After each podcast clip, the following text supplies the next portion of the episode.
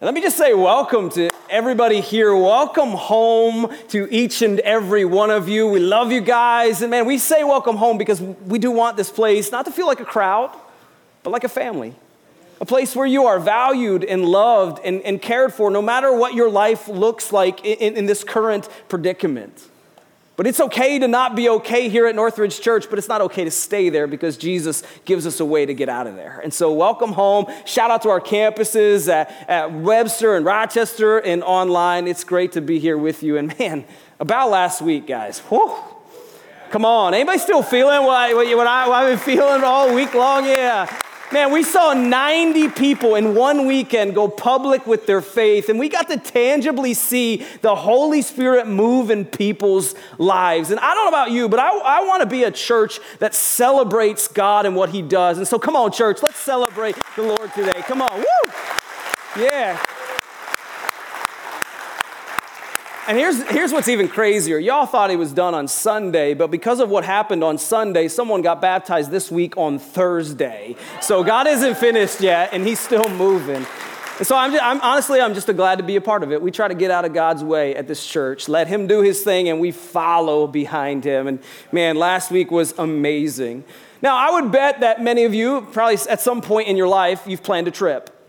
And usually, when we plan a trip, we're looking forward to that place because we know the destination we're going to. Knowing and picturing the destination often gets us excited about the trip. And this last May, Ashley and I and our, our, our, family, we planned maybe the biggest trip we've ever planned. We were driving up the, the East Coast for, for about a month and we were figuring out where we wanted to stop, the destinations that we wanted to go to. But the climax of the trip ended in, in Alabama with our southern parents. And we couldn't wait to get a chance to hang out with them, but honestly, some of that we were excited because we knew where, where, where they live. Our southern parents have a, a, place on Lake Martin, Alabama. And, you know, when we were thinking about this trip, the closer we got to it, I, I could almost picture myself sitting on that dock on the water in an Adirondack chair. I can feel the breeze just blowing in my hair, maybe a fishing pole in my hand. And, you know, you can almost go there. Right? You long for that place. You anticipate it, right? Because you, you can't wait. Let, let me give you a more, more example you might relate to. Let's say we're going on a trip right? Our whole church, we're like, hey, we're gonna go on a trip, and you know, we're gonna go in February, right? Because in, in, Rochester, February is a good time. Let's just pretend, you know, we, we get that north, northeastern storm that we usually get every February where you got about two and a half feet of snow in your driveway. You can barely get to your house, right? And the good news is you're not even that mad about it because we're going on a trip, and here's where we're going. I mean, hallelujah, Jesus. Right? You can, you can you can feel your feet in the sand. Hey, guys, just so you know, in February, that's what the sun looks like in case you forget, okay? right? And you just seeing that picture just it makes you long. You're like, yeah, I can't wait to go there. Or, you know what? Hey, I get it. Some people aren't beach people. You know, sand gets everywhere and every cr- crack. And you know, if you got kids, it's like yeah, sand coming out of places you. Yeah. Anyway, we, we won't go there. But you know, you're not a beach person. So let's say we're going on a trip. We're gonna we're going to the wilderness. Check this out.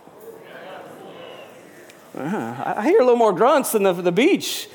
Right? How about a cup of coffee on that front deck? You know, just peace and quiet. Still. I mean, I don't know anybody who wouldn't want to go there. Just chill. But hey, I get it, right? Maybe you're not a beach person. You're not a wilderness person. Like, yeah, grizzly bears live there. I guarantee it. And so you got to be careful. And so maybe you're, you're not a wilderness person. You're not a beach person, but you're more of a world traveler and you get to go here. Rome you know, it's like 1045. I can taste the pizza and the pasta at this place. You know, and the sights and the sounds of exploring a city like that. And the whole point I'm trying to make is when you can see and picture where you're going, it often causes you to long and desire to be there. And here's what's crazy to me. As many Christians today, we know where we're going. We just don't know what it's going to be like. And because we don't know what it's going to be like, we often don't long for the home God's creating for us. And that's why for the next four weeks, we're going to talk about heaven, the home that God is creating for us. And here's the platform I want to build off today. If we knew how great our destination is, we would live differently here and now. If we knew how good heaven is going to be, how marvelous, how wonderful, how majestic heaven is, our eternal home, the place that God is preparing for us, if we knew how good it was going to be, it would not only impact our future, but it would impact our present. And so, for the next four weeks, we're going to dive into what the Bible says about heaven, what it's going to be like. We're going to answer a lot of your questions. And I'm just going to walk you through the series, the four weeks of the series. Week one, today, we're going to just give you a little bit of an intro to eternity and to give you a taste of what heaven's going to be like. And my hope is that taste brings you back the next couple weeks. Because in week two, we're going to talk about the theology of heaven. We're going to break some misconceptions that many people have, and we're going to answer a lot of your questions. Speaking of questions, let's pause here. Because I would bet many of you have questions about heaven, and I want to know them. I want to answer them. And so grab your phones right now. Go ahead and grab your phones, and you can text your question to 585 210 8564. My goal is to answer every question that comes through that text message. We're going to do it in two ways. Week three is kind of like a Q&A sermon. We're going to tackle all of the questions that we have about heaven. And in our podcast, if you haven't heard of our podcast, it's released on Tuesdays where we dive a little bit deeper into the message. We're going to answer questions there as well. And so if you have a question about heaven, don't hesitate to ask it. It's going to go to a person and it's going to come to me. And we're going to use these questions. And so if you got them, answer them. And then week four, we're going to talk about the path to heaven. How in the world do I get to this place. And so we're going to start in Ecclesiastes chapter 3. I think King Solomon kind of builds a foundation of where we should start. And King Solomon is, is the wisest guy other than Jesus to walk the face of the earth. When, when, when he, God asks him what he wants, he asks for wisdom and God grants it. And so he sets kind of a nice backdrop for us. He says, He, God, has made everything beautiful in its time. He has also set eternity in the human heart. And yet, no one can fathom what God has done from beginning to end. And so, as we approach this, this, this, this topic of heaven, I think uh, Solomon gives us kind of a good foundation to start from. He says two things in this passage that I think it's important to know. The, the first one is humanity, we think about eternity. And so, when we think about life after death, it's kind of ingrained in all of us to think that way. Especially in you know, the season that we've been in with a global pandemic that has killed a lot of people. And, and we, it often causes us to think, man, what happens after I die? What is my life going to look like? We wonder, we imagine, like, hey, w- w- there has to be something bigger, right? And what is that? What, what happens when I die? And I think the older we get, the closer we feel like we're, we are to death, the more we think about it. And can I tell you, that's not by accident. God actually designed us that way. Solomon says that God has placed, He's set eternity in your heart. And so the reason why you think about those questions is because part of the process of God drawing Himself to you. The second is, is, I think, important to know you won't understand everything. Right? There are some things about heaven that are meant to be a mystery. The Bible doesn't, interestingly enough, it doesn't talk a lot about heaven. Right? And, and so when we, we dive into this series, there will be times where maybe you feel a little bit frustrated because a lot of heaven is gray, it's not black and white. There are things that are black and white in, in, in, the journey, but we also know God kept some things to be a surprise for when we get there. And just that, that statement makes us ask questions. Right? I would bet you have questions like, hey, some of you are pet lovers. And you wonder, like, hey, is, is, is my dog or my cat going to be in heaven? And the Bible makes it really clear all dogs go to heaven, cats don't. I mean, I'm just telling you the truth, right? No. Listen, I gotta apologize to some people. Drew and Meg, I know you guys love your cats. I'm just kidding, okay? I'm just kidding. Right? But we wonder that. We also wonder, right? Am I gonna be married in heaven? Right? Is my earthly marriage and with my spouse, is it going to translate to heaven? And some of you are like, I certainly hope so. And some of you are like, I certainly hope not.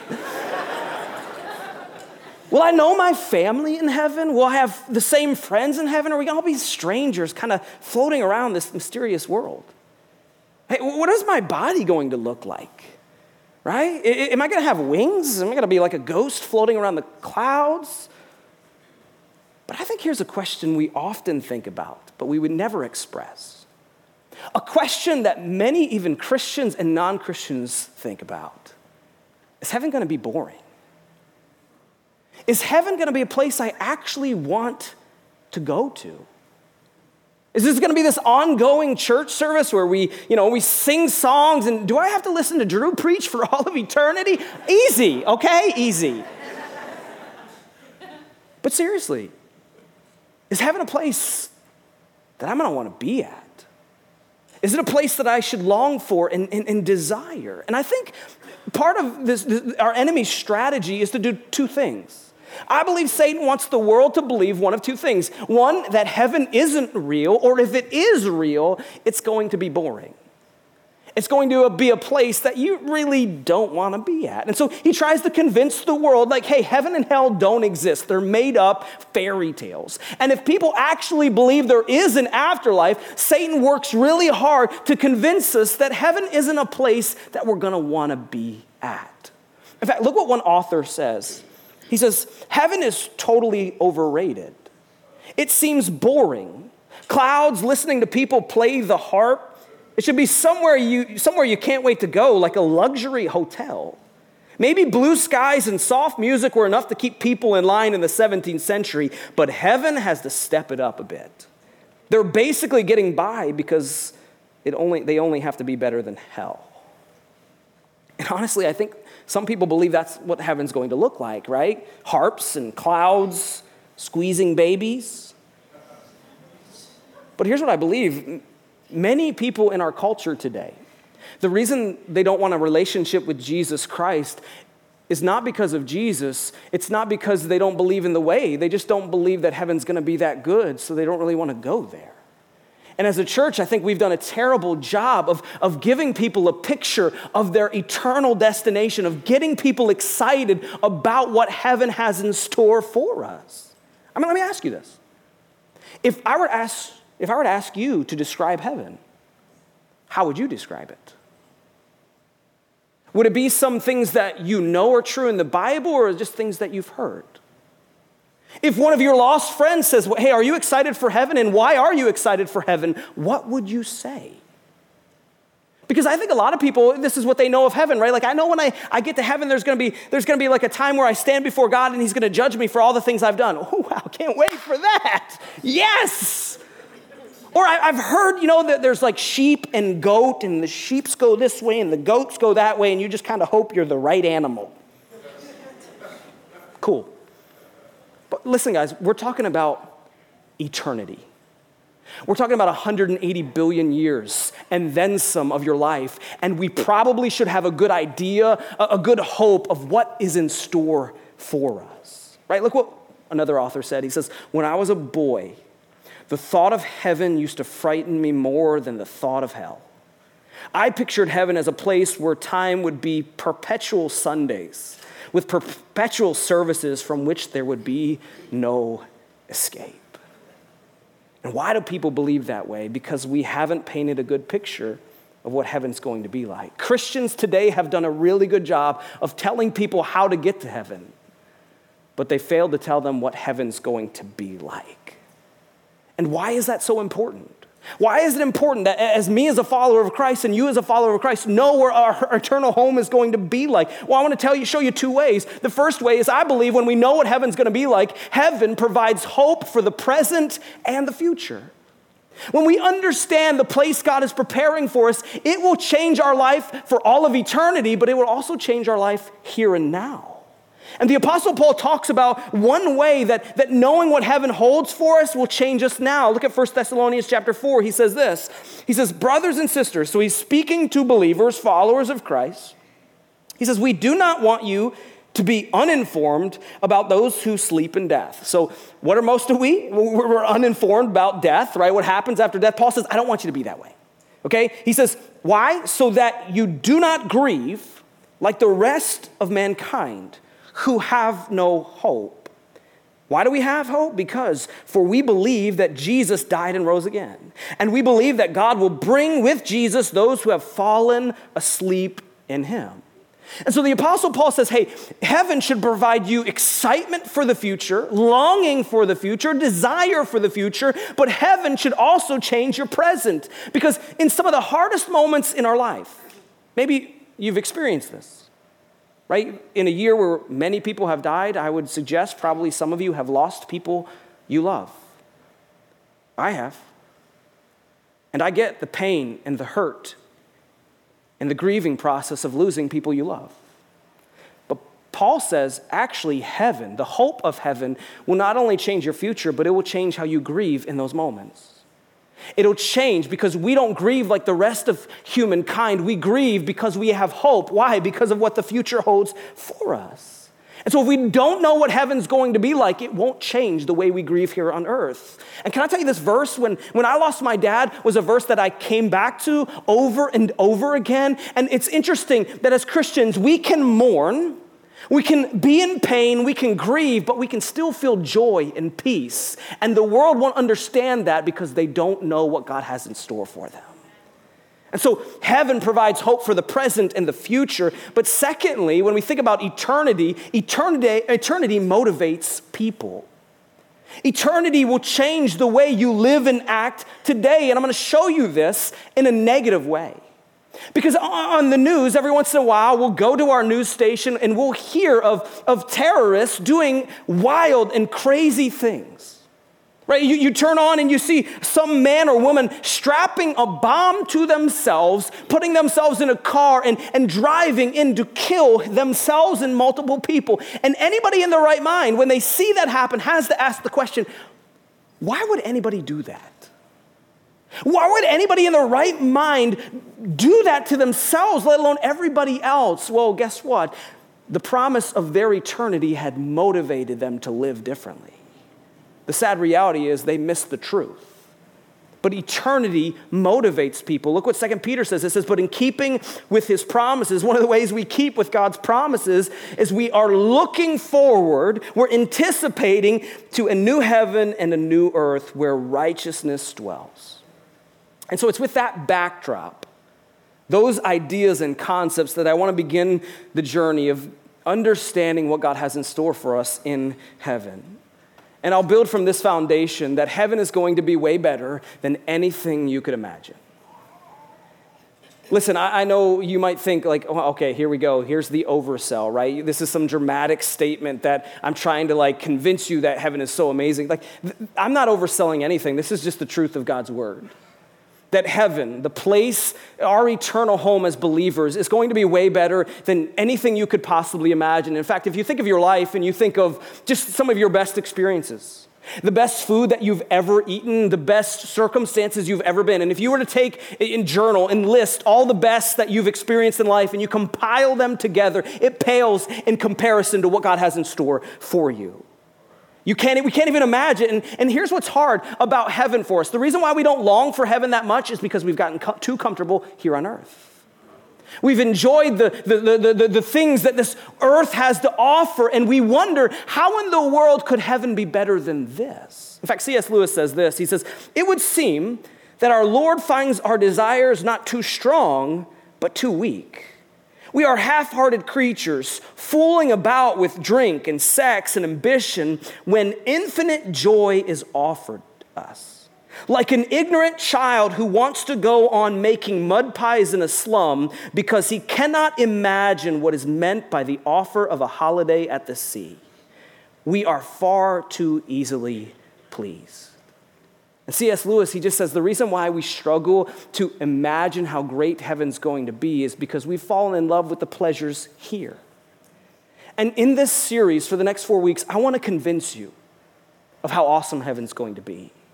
I want to motivate you to desire and to long for your eternal home. And the reason why I think it's going to be amazing is because the way heaven is described in the Bible. Heaven is going to be a paradise. And what's interesting is if you, you study the original language in the Bible, this word heaven and this word paradise are interchangeable. Right? So when the Bible describes heaven, it, it, uses this words and it's often interchangeable where the word heaven is the word paradise. And as we kind of begin to get a taste of, of, of heaven, I want to show you how heaven's going to be a paradise. Right? We see it in Revelation chapter 2 where John speaks to the churches in Revelation. He says, Whoever has ears, let them hear what the Spirit says to the churches. To the one who is victorious, I will give the right to eat from the tree of life, which is in the paradise of God. So that's heaven. And heaven is described as a paradise in multiple places in the Bible by multiple authors. I'm going to give you four ways today that heaven is a paradise. And the first one comes from John. And John describes heaven as a paradise of sights. That when we get to heaven, our eyes will be illuminated with the scenery and the landscape of heaven. In fact, in Revelation chapter 22, let's look at how John begins to describe some of the things of heaven. He says, The angel showed me the river of the water of life, as cr- clear as crystal, flowing from the throne of God and of the Lamb down the middle of a great street of the city. On each side of the river stood the tree of life, bearing 12 crops of fruit, yielding its fruit every month. And the leaves of the tree are for healing of the nations. No longer will there be any curse. And so here John paints this picture of, of beauty. We, we have this crystal lake flowing through the streets of the city. Don't ask me how that's going to work out, but it sounds pretty awesome. There's the tree of life on both sides producing fruit each month, and this fruit is used for the healing of the nation because there is no curse. And so, what we have to understand about heaven is it's going to be this beauty, this landscape that will blow our minds and our eyes. Right? Have you ever been there before? Or maybe you went on a climb or you went to the Grand Canyon or you, you found some, some spot in, in, in, all of creation where you got to that place and you looked and you, your breath was just taken away by how beautiful it was how amazing it was. And all you wanted to do was just sit there and take it in and take it in and take it in. That's what heaven's going to be like. It's so beautiful that our eyes will be in amaze at what God has created because it's going to be a paradise of sights. But then Paul describes heaven as a paradise with a different uh, way. He says it's going to be a paradise of, of sights and then a paradise of sounds that the things that we hear in heaven will amaze us. In fact, look at Paul's description in 2 Corinthians 12. It says, And I know that this man, whether in the body or apart from the body, I do not know, but God knows. And so Paul is describing a vision he has of a man. Most scholars believe that he was that man, and he's having this out of body vision from God. And guess where he is? Verse 4 He was caught up in paradise, he's caught up in heaven. And he says, I heard inexpressible things, things that no one is permitted to tell. Now, that will pique your interest a little bit. That Paul actually says, I, am caught up in heaven, in paradise, and the things that I heard, I can't even explain. That the sounds of heaven were so good and so magnificent that I can't even put to words what I'm hearing in my ears.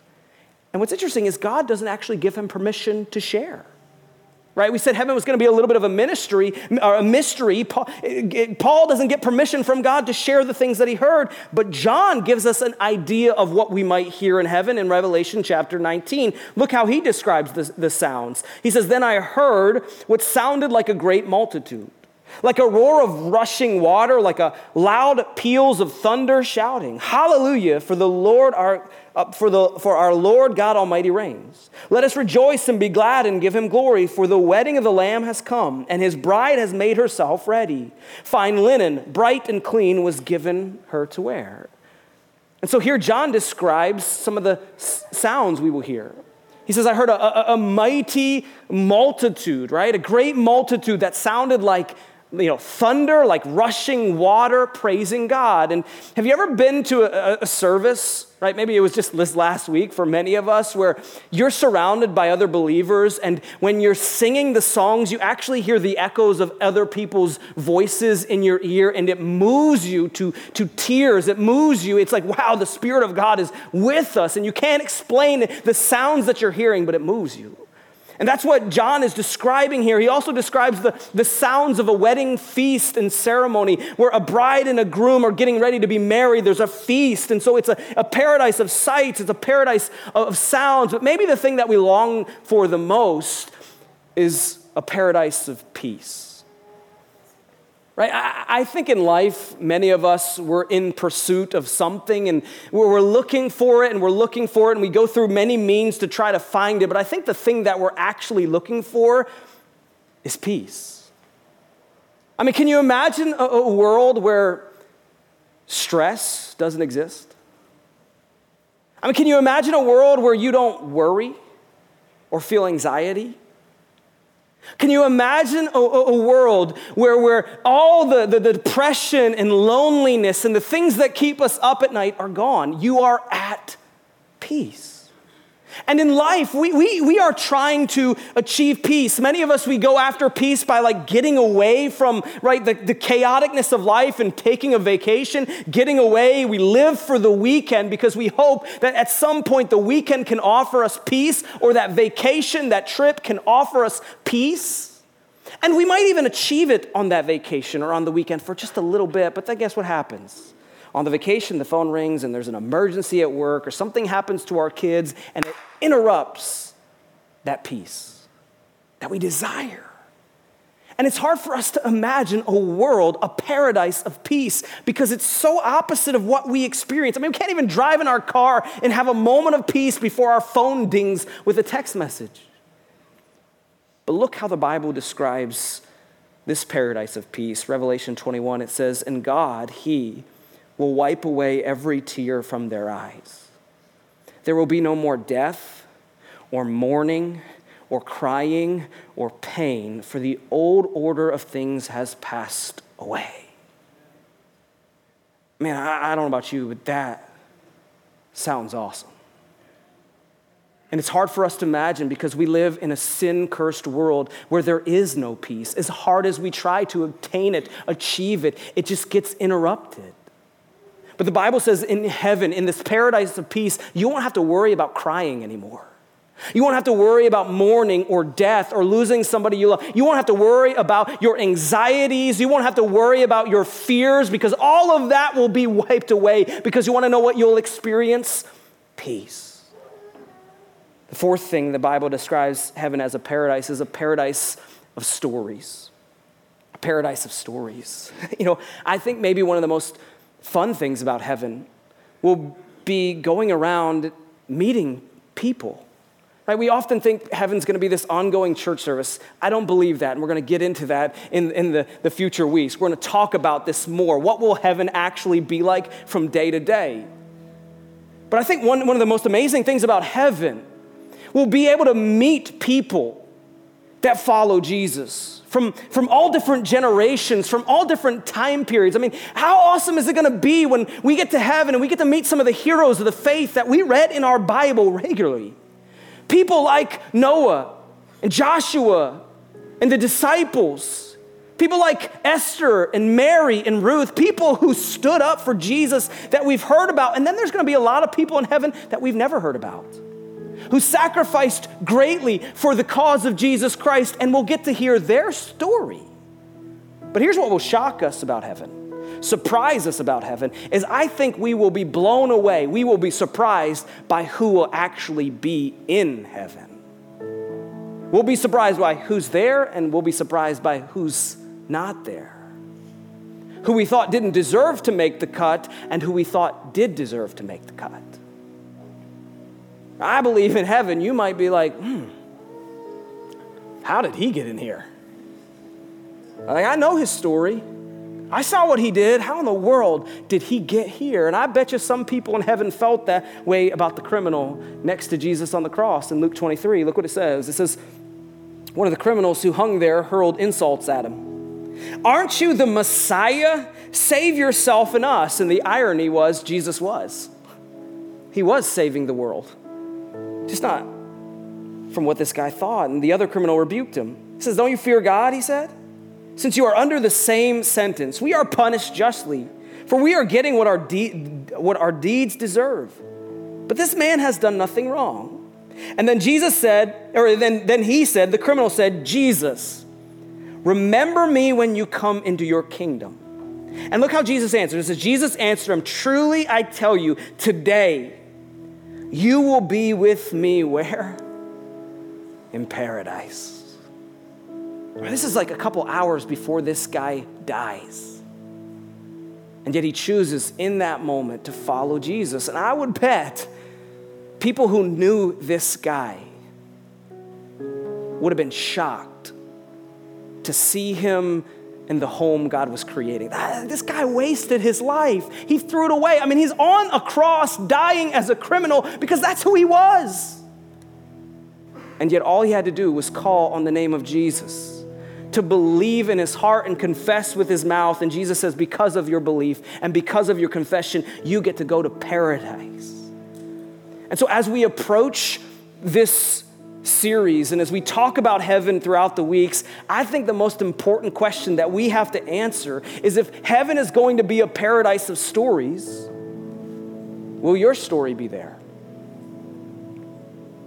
Think about that for a second.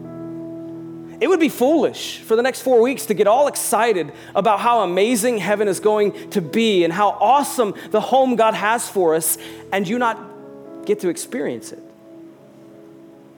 Is your story going to be one of the stories that is shared throughout all of heaven because you believed in Jesus? Because this criminal is no different than us. We like to think we're better than this guy, but his story is the same as ours. We were guilty, guilty of rebellion to God, guilty of sin, and yet because of Jesus' death and resurrection, the only reason we get to enter in the pearly gates of heaven is because of Jesus. This guy hasn't done anything good. And many of you today, you think your story is going to get to heaven because of all the good you've done. Well, this story breaks that norm because this guy hadn't done any good. And yet somehow he still makes it into the paradise of God. And the answer is because of Jesus.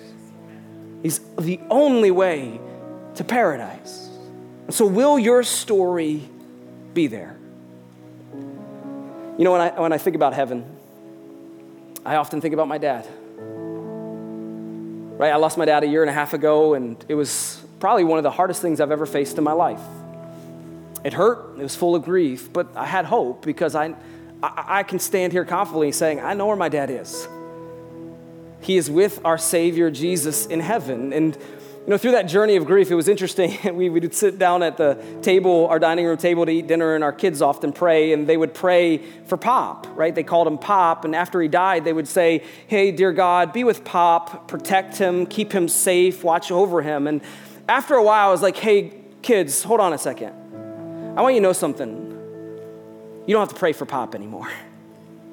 He doesn't need protection, he doesn't need provision because he's in paradise. And I always wonder with my dad in heaven if he, somehow he could send a message to me. Right? From heaven, if he could write a note card and put it in my mailbox and know that I would get it and I would read it, what would he say? Like, what would the words be on that, that piece of paper? And I thought about this and thought about this, and I came to this conclusion. It'd be pretty short and it'd be pretty sweet. I think he would just say, Drew, I love you. And this place is way better than you could possibly imagine. I'll see you soon, Dad. Yeah. Let's pray together. God, thank you that we have a hope of a future with you. Right, God, we can talk about heaven as a paradise, but what makes it a paradise is that you're going to be there. And God, above everything else, I pray that our longing would be with you, our Savior, our protector. And so, God, I pray for that person right now who, who isn't sure that their story will be in heaven. I pray that they'd ask their questions. I pray that they would seek the answer to that question. And God, I pray that they would come to know you and be confident that no matter what happens on this earth, you have a beautiful future in store for them. We pray this in Jesus' name. Amen.